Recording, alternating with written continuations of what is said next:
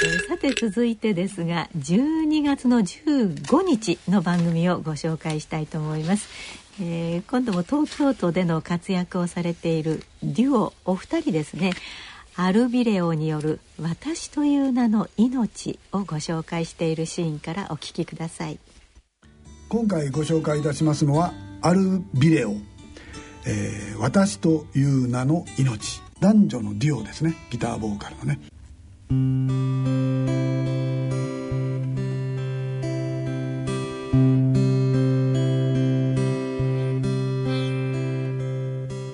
りかけている花びらにさえ命があるから諦めないで振り向かないで生きてゆきたいね。つぼみのままで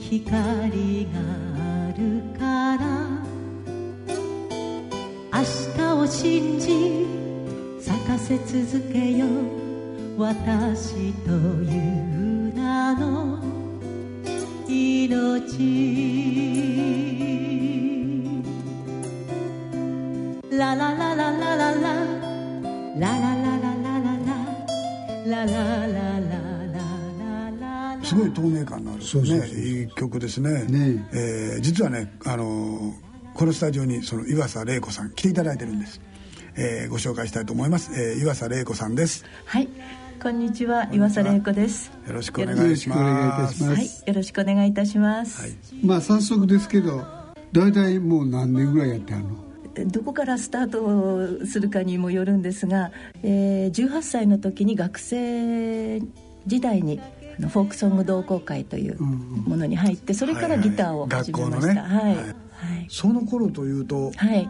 えーもう第一次フォークブームは終わってる頃ですよね。そうですね。あのイルカさんとかさだまさしさんとか、はいオフコースの小田さんとかあオフコースとかね。えその辺の時代ですね。風とかはいははい。い、なるほどなはい、るほど。影響を受けました、はいあの山崎箱さんの「風車」とかあの a マイナーとか G とかあの C とかそのぐらいで弾ける曲暗いそうですね、はい、そのうちイルカをひ弾いて、あイルカがとてもいいなということで「えー名残雪」とか一生懸命練習しました、なるほどなるほど、はい、大体どのぐらいオリジナルあるんですか？オリジナルは223曲ぐらいですね、はい。ワンワンステージというか、はい。一晩やれるだけある。そうですね。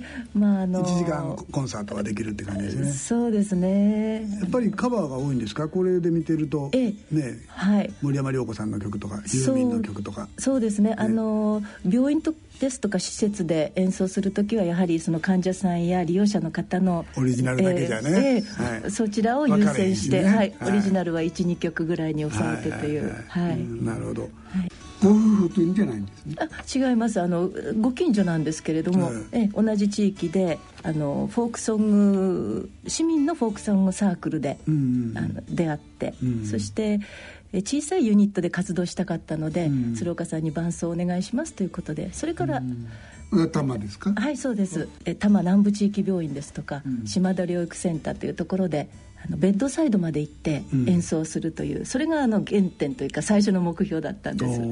はい。ベッドサイドコンサートということで。はい。すごいな。えー岩瀬さんははい。4人のお母さんでもそうです。ということで。はい。もう大きいんですよねお子えさんは。あの上2人はもう成人して家から離れて、え下2人はまだ高校生です。ああ。はい。音楽をしているお母ちゃん。はい。どうなんですか？家族の方は。そうですね。あの、まあ、病院とか施設で演奏する時は必ずドレスでキラキラなこうあのアクセサリーを派手につけるもんですから、はい。それを家で着ていると またかっていう顔であのああの無言で通り過ぎられます。あお母ちゃんまた。はいまた明日何かあるんだなっていう。衣装合わせを家でやるわけですねそうですね。はい。でも一応理解があるの？はいあの手伝ってくれますしあと夫が音響のあのいろいろなことをしてくれます、大きなホールでする時は夫がうん全て PA を機材も全部あの自分で買ってえ車で運んでくれます。それはじゃあ家族揃ってですね。そうですね。プロの PA の方じゃないんでしょ？ではないです。趣味でずっと、あはい、やってくれました。はい。それは素晴らしいですね、はい家族の理解ないとできませんよねはいおかげさまで。今後の目標みたいなところをちょっとお聞かせいただければ、そうですね。あのこの電波に乗せてしまっていいのかどうかわからないんですがはい。まず「紅白歌合戦」に出たいと思っています。本当にあの皆さんこのことをあのコンサートで言うと、皆さんどっとまず笑顔が出るんですね、はいはいはい。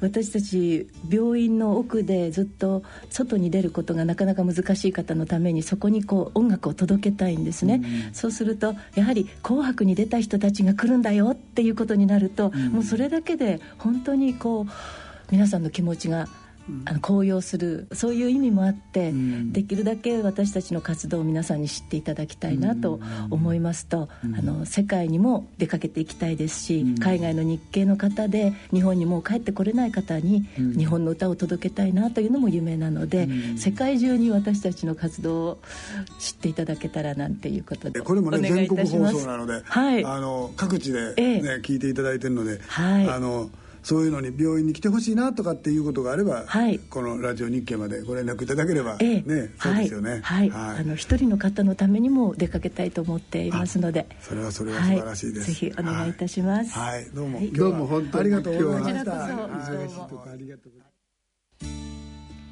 12月15日の番組でご紹介いたしました東京都のアルビレオのお私という名の命をご紹介いたしました。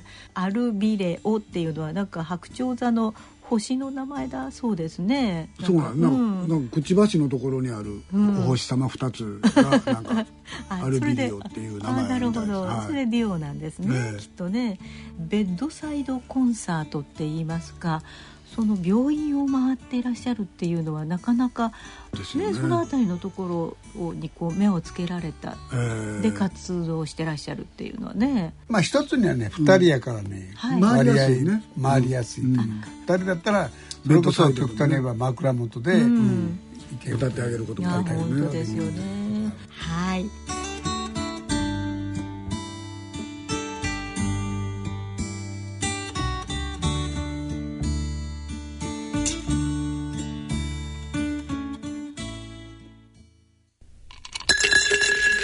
て続きましては12月の22日の番組でご紹介いたしましたあ新潟県のバンド、えミュージックファンクラブ MFC による水のないプールをご紹介したシーンからお聞きください。え今回ご紹介いたしますのはミュージックファンクラブ MFC、えーというバンド名ですね。による水のないプールっていう曲です。えーとこれは新潟の柴田柴田でフォーク村をやってる海辺の海辺のとこですよ。そうですよね、ん。そこでフォーク村を始めたっていうからまあ1970年代にそういうのを始められてそれでそのままそれがミュージックファンクラブという形になってそれで、えーそれがバンド名になってしまったと。というバンドをご紹介します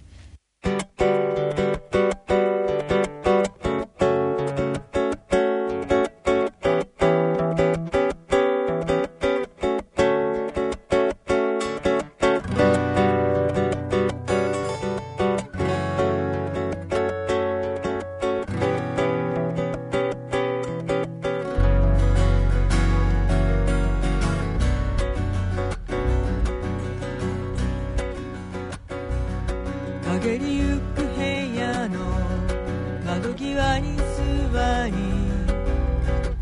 通りを見下ろせば昨日とはまるで違わない景色別々の顔がすれ違う。中庭にぽつり水のないプール。子供たちは夏の幻セビア色深切り取られたようにベンチは枯葉のモノグラム。この街の冬空に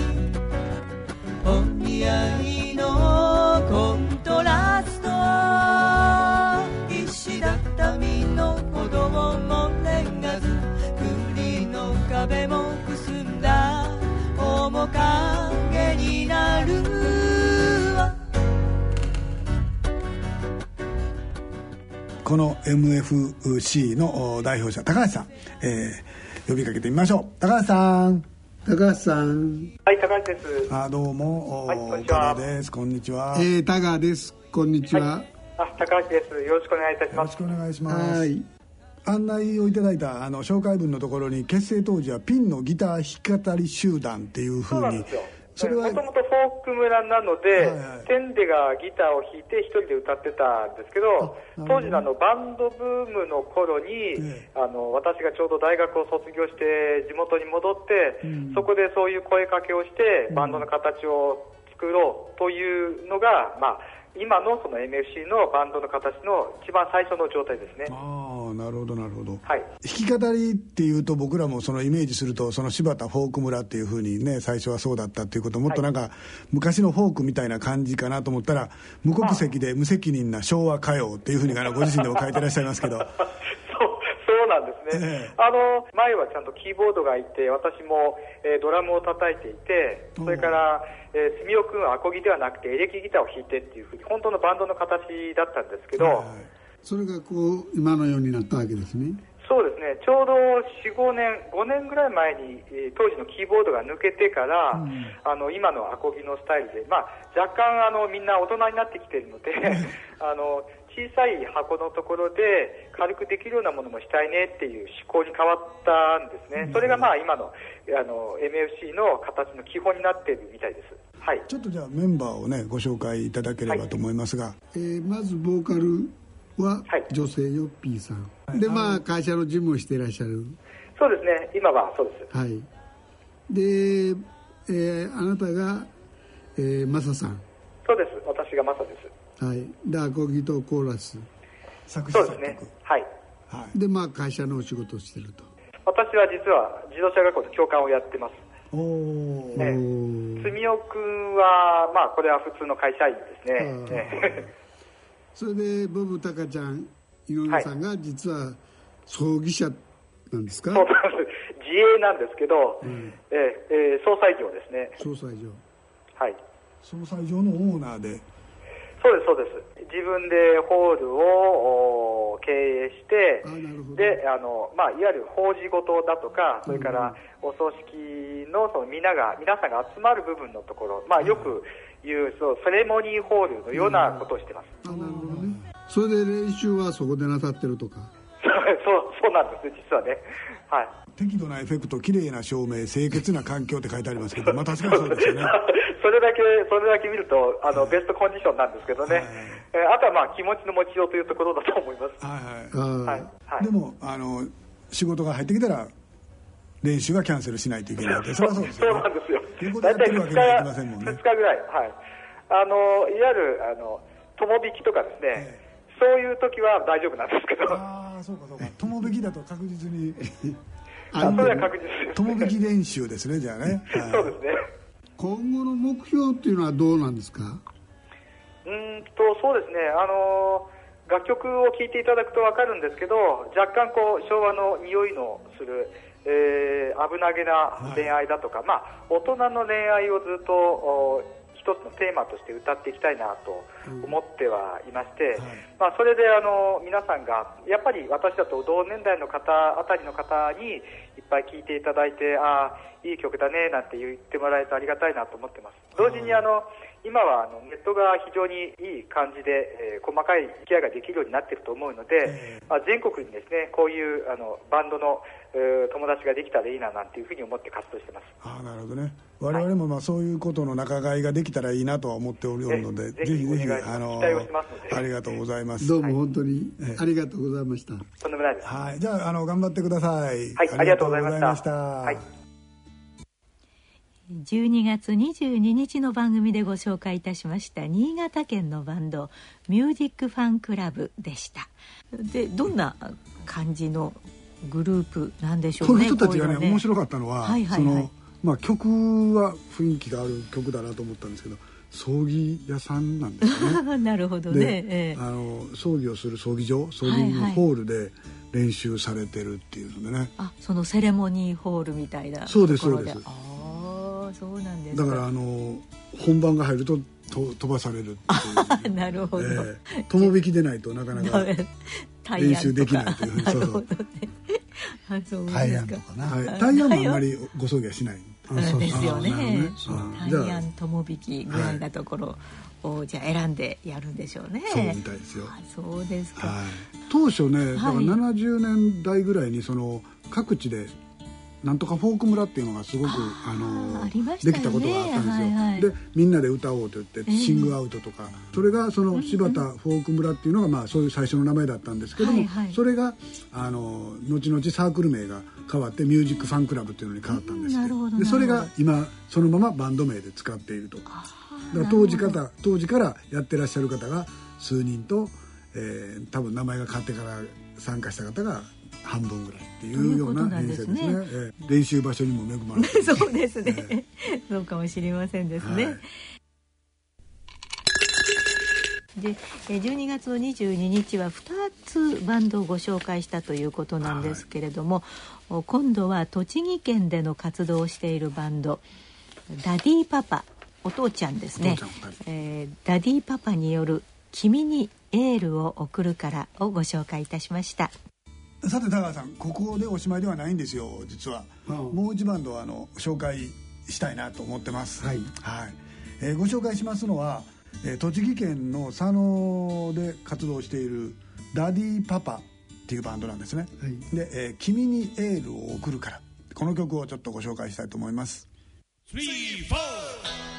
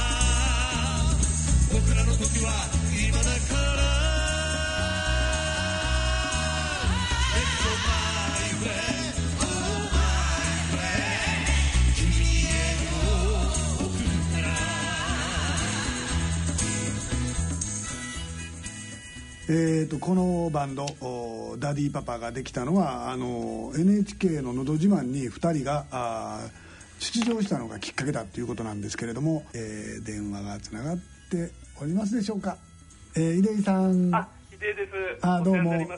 岡田です。あどうも田川です。はじめまして。はいどうもどうもお願いしまます。すはい。東日本震災ではい。被害に遭った方々へのメッセージというふうにお聞きしてるんですけど、これどういう曲かというのをちょっと説明していただければ、はい。あのー私があの児童施設にいるもんですから、うん子供たちが元気になってもらいたいなっていう一番なんですが、まああなたたちが将来を担うんだよ。あなたたちがそのお復興のお手伝いをするんだよっていうことも込めてですね、今泣いて後で元気にみんな友達がいるんだよって形で作らせてもらいました。あバンド名の由来というのをちょっと聞きたいんですけど、はい、あの実はあの岡田私はあのレクレーション活動って言っていろいろあの年寄りの施設とかですね、はいはい。子供の施設でいろいろ手遊びをしたり歌を歌ってやったりみたいな形の活動をしているのも二十数年やってるんですが、はい、これはボランティアでやってらっしゃるんですよね。そうなんです、そうなんです。で、その時に紹介で、実はそこまではあのレクレーションのお兄さんとかおじさんとか言われてたんですが、うん。実はあの6年前にあの NHK ののど自慢に出まして、あ6年前に出られたんですそうですね、なるほど18年のちょうど11月19日ですね。はいはいはい。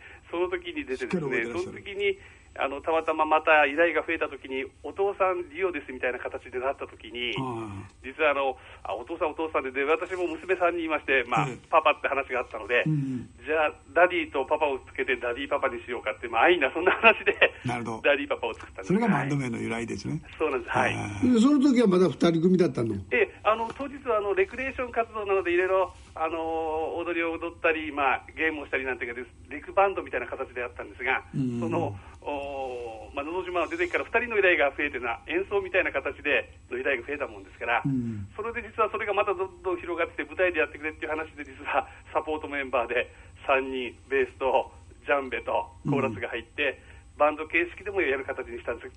基本的にはこの岡と私の2人でダディパパをやってます。その「のど自慢」に出られた時っていうのは、男2人でどんな曲やったんですか？えこれはあの2人でギターを持ってですね、ええ。それこそバンダナを巻いて、ええ。あのジローズの戦争を知らない子供たちを、あらら。ええ。ええ。でも金が3つのところが2つしかなりませんでしたけどあらパフォーマンスしすぎたんかもしれません。あららららそうですかはいでメンバーは井出さんのえは公務員そうなんです私はあの、まあ、児童施設子供の国っていう児童施設にいて、うん。あのそこで企画運営をしてるんですけど相方の岡はですねあの看護師なんです。ああはい、もう一人のジャンベをやってるのは、実はあのそのレクレーションつながりで、まあ、私もボーイスカウト活動っていうのをやってまして、ボーイスカウト？ボーイスカウトもう今もやってるんですが、はい。あのカブスカウトから始まって、今ももう,、はい。もう50年近くやってるんですけど、はい。その先輩がずっと太鼓で、たまたまあの音楽仲間の時に来てくれて、売野さん。ウリのですね、ははい。い、それとベースは、あ岡野ずっとやっぱりあの近所でいて先輩でやった大橋さんっていう。のえ今もベースマンでいろいろ他のバンドでもやってますけども、はいはい。で、岡の奥さんは、実はあのカラオケチャンピオンで地元ではなかなか名を知れた あのご婦人なんです。なるほどそれではい。普段の活動はそういうふうに施設を回ったりそうですね。してあること。あの基本的には地域のイベントとかお祭りとか、あとはあの公民館ですとか、あのそれこそ先週も実は公民館の親子講座みたいな形でアンパンマンを歌ったり、100%勇気みたいな、そんな 歌も歌いながら、小さい子からお年寄りまでの支援活動をしてます。うん。だはい。大体どのぐらいのペースですか？基本的には月1回はありますですから、あ はい、で曲はオリジナルが多い？一応、生意気なようなんですが、ここ、ダディパパで3回、実はオリジナルを使ったあのアコースティックコンサートもやってるんですが、はいはい。あの施設に行くと、やっぱりあのオリジナル曲ばっかりですと、飽きてわからないので、うん。やっぱりお年寄りは演歌を歌ったとところで2曲ぐらい、ちょっとうちの方私たちが作った演歌調のダディパパの歌を歌ったりはいえ、そんな形で少しは入れているんですが、基本的にはやっぱり皆さんが知ってる歌を歌うような形になりますですかね。でご家族もそうするともう理解 十分。あの女房も、まあ、あの幼稚園の先生やってるんですが結局、岡が曲を作ったのを譜面に書き直して、うん。あのおたまじゃくしつけたりですね、で岡の奥さんが歌唱指導してくれたり、いろいろ。まあファミリー的に。そうじゃあ家族ぐるみといそう感じ、はい、あの恵演奏も飲み会も全部すべて一緒のと、なるほど。はい、今後の目標というのはどんな目標をお持ちですか？あそうですね、今、実はあのまあ、基本的にはやっぱりあの皆さんが喜んでいただけるような形で、あのメッセージソングを作りながら活動したいなっていうのが一つの、皆さんの一応、生きる喜び作りなんていうテーマをつけまして 活動してるんですが、そんな形で続けられたらなと思っております。なるほどどうもお忙しいところはありがとうございます。ありがとうございましたいやいや、あの、あのまあありがとうございます。はいえー栃木県での活動をしているバンドダディパパをご紹介した模様をお聞きいただきました、まあ、東日本の復興へえということで、まあ、うん子どもたちにね、エールを送るから君たち立派に大人になってちょうだいねっていうことのようですね。そうですね。ん。まあ、あの今日のような曲ばかりでなくて演歌なんかもなさるということなので、まあももともとはあれですよあの NHK の「のど自慢で」あー。出てきた2人。あそうなんですか、ええ。じゃあお歌はお好きなんですね。みたいですね、うん。あの NHK の「のど自慢」に出てでそれがきっかけでバンドを始めたっていうふうに珍しいケースよね。ね そうですね。でも NHK としてはやっぱりいろんな方がご出演いただきたいわけですから、確かにねフォークみたいなのもやってらっしゃる方はいますね。あーのなるほどね。のど自慢あんまり見ないんですけど、はい、そうえ演歌とか民謡なんか多いですそうイメージとしては多いですね。はい、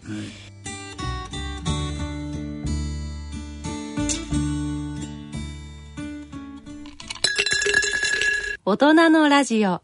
大人のラジオがお送りするラジオ日経。大人のバンド大賞。グランプリの発表に移りたいと思います。えまずグランプリ候補8作品をここに改めてご紹介しておきましょう。えまず福島県のいわきベンチャーズによるベンチャーズメドレー。これは11月10日の放送でした。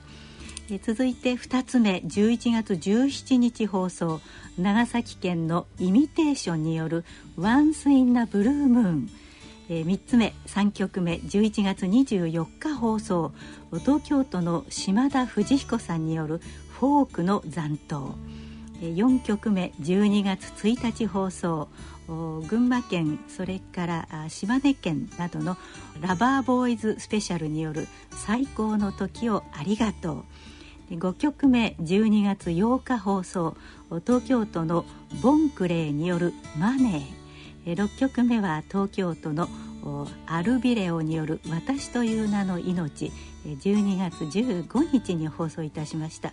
そして7曲目は新潟県のミュージックファンクラブ MFC による「水のないプール」同じ日12月22日に放送いたしました栃木県のダディパパによる「君にイエールを送るから」これが8曲目でした。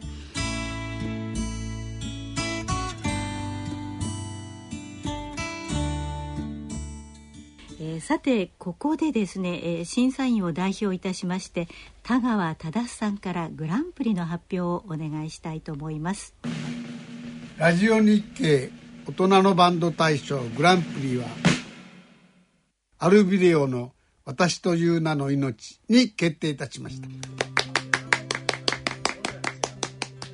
さあここにですねアルビレオの代表者の岩佐玲子さんにお越しいただきました。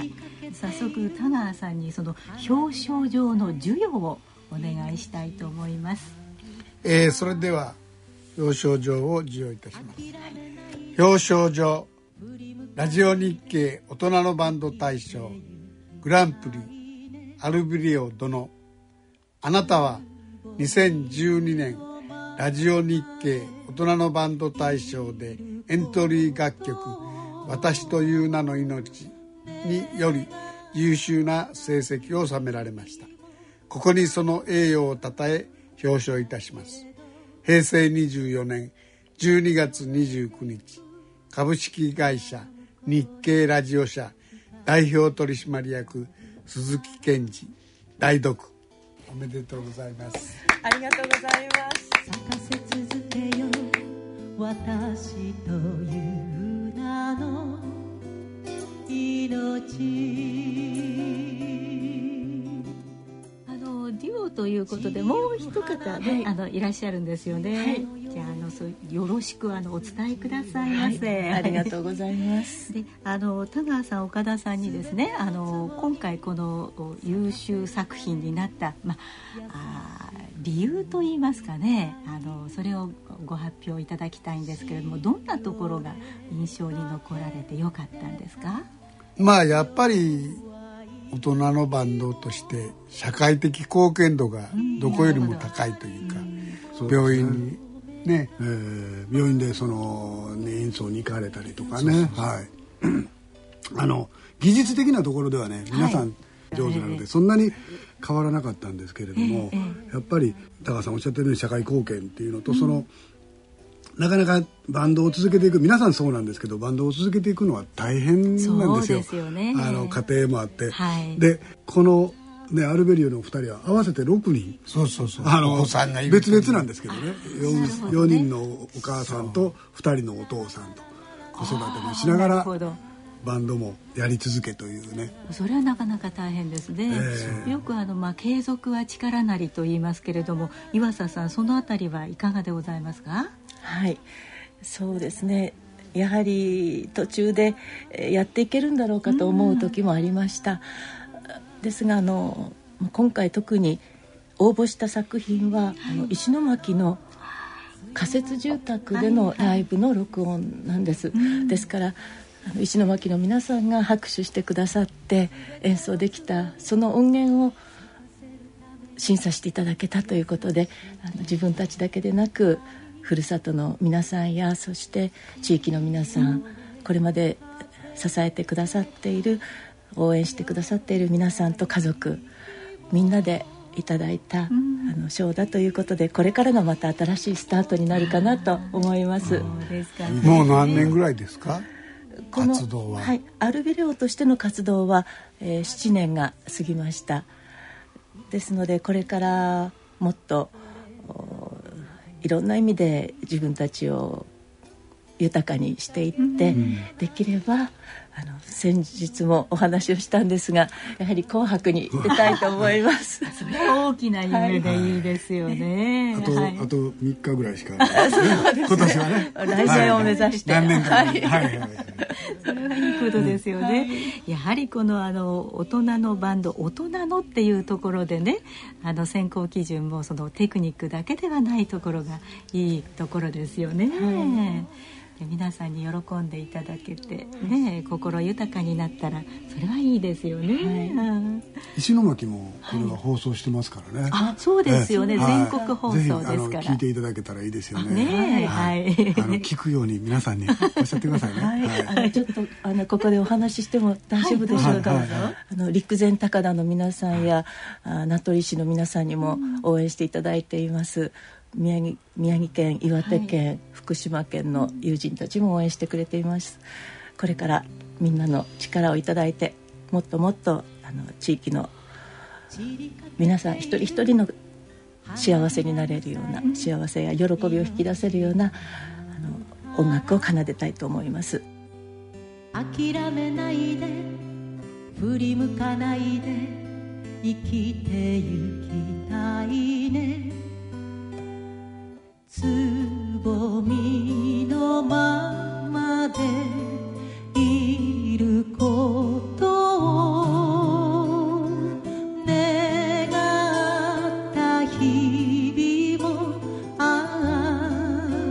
ったけれど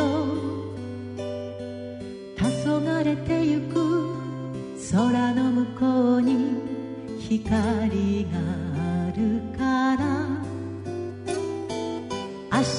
信じ咲かせ続けよう私という名の命このグランプリをあの契機にですね、はいますますはあのご発展いただけたら嬉しいなそういうふうに思っております。はい、ありがとうございます。ありがとうございました。ありがとうございましたよろしくお願いいたします。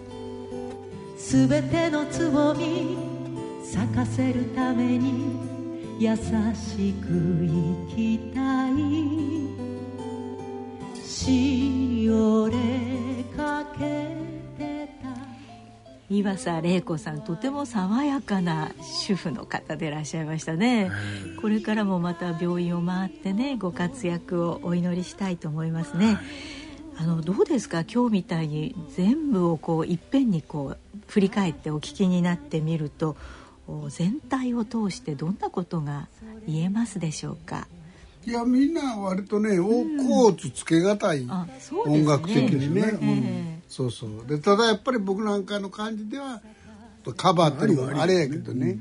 やっぱオリジナルがなんていうのかな面白いまあ2つありましてね。やっぱりね半分半分ぐらいなんですけどコピーをやってるバンドは半分、はい。はいそれでオリジナルをやってるバンド。半分、オリジナルやってるバンドでもそのやっぱりすごい主張を持ってるバンドと、なんとなく全体の雰囲気を歌うバンドとかっていうのがあって、うんね。あのそれぞれ本当にきちっとこう分かれてるんですね、どうしてもこう大人のバンド大賞にやってた時もやっぱりそれぐらいの分かれ方をしたから、あーなるほどね。えー続けてらっしゃる方っていうのはやっぱりそういうふうにこう分かれるのかなというふうにはちょっと思いました。でもなんかね絵画でも最初はねピカソだとかなんとかでも模倣からね。模倣から入るけれども、でもそれを超えていくわけですよね。そうですそうです。ぜひそのあたりを私は、あの60希望するんですけど、はい、あのー超えていただければそうロスタイムにね、はい。23発シュートをね 期待したいと私は思うんですけれども、であのこれからなんですけれども、はい。あのまあ、今日みたいな大人のラジオっていうのもなかなかねたまにはあのスペシャルでいいかなというふうに思いましたけれども、はい。次回以降なんですけれどもあの月1回第4土曜日に大人のバンドを紹介するコーナーとして放送するあの今予定でございます。はい。ええ。でどうですか？まだまだあのこの番組にあのご紹介できるようなあ大人のバンドっていうのは全国にたくさんありますか？あのねいっええぱいあるんですよ。で、えー、と各地でやっぱりそういう大人のバンドのあの、イベントねコンサートはいはいはい。あの主催していらっしゃる方もいるのでそういうプロデュース側の方も紹介したりとか、うん。その大人のバンドの演奏する場所を作ってらっしゃる方とかそういうのもあの紹介していきながらバンドも紹介していきみたいなことが。うん。実際どれぐらいの数いいらっしゃるのかっていうのははっきりはつかめてないんですけども少なくとも大人のバンド大賞をやってた時には700バンドぐらいを数えましたから、なるほどね、えー多分その2倍3倍ぐらいはいるんじゃないですかね。うんそうですね、えでもまああの20年30年とやっぱり練習をね積んできてるわけですから、それなりの味はあるんじゃない皆さんがかなとやっぱり上手ですよね。ねえ。ー本当に。ねえ達者。達達者。やっぱり一言で諦めんとやっただけはそうですありますね。それがあの重要だと思いますね、はい。今日はあー8曲を聴いていただきましたけれどもそろそろですね、はい。あのお時間となりました、お相手は私大宮時子と、田川忠岡田真一でした。えー次回なんですけれども田川さん岡田さんには来年の1月26日の放送で、えー大人のバンドを紹介するコーナーでお会いすることになります、えーそれでは次回の放送まで皆様どうぞ良いお年を。日々もあったけれど空の向こうに光があるから。明日を信じ咲かせ続けよう。私という名の命。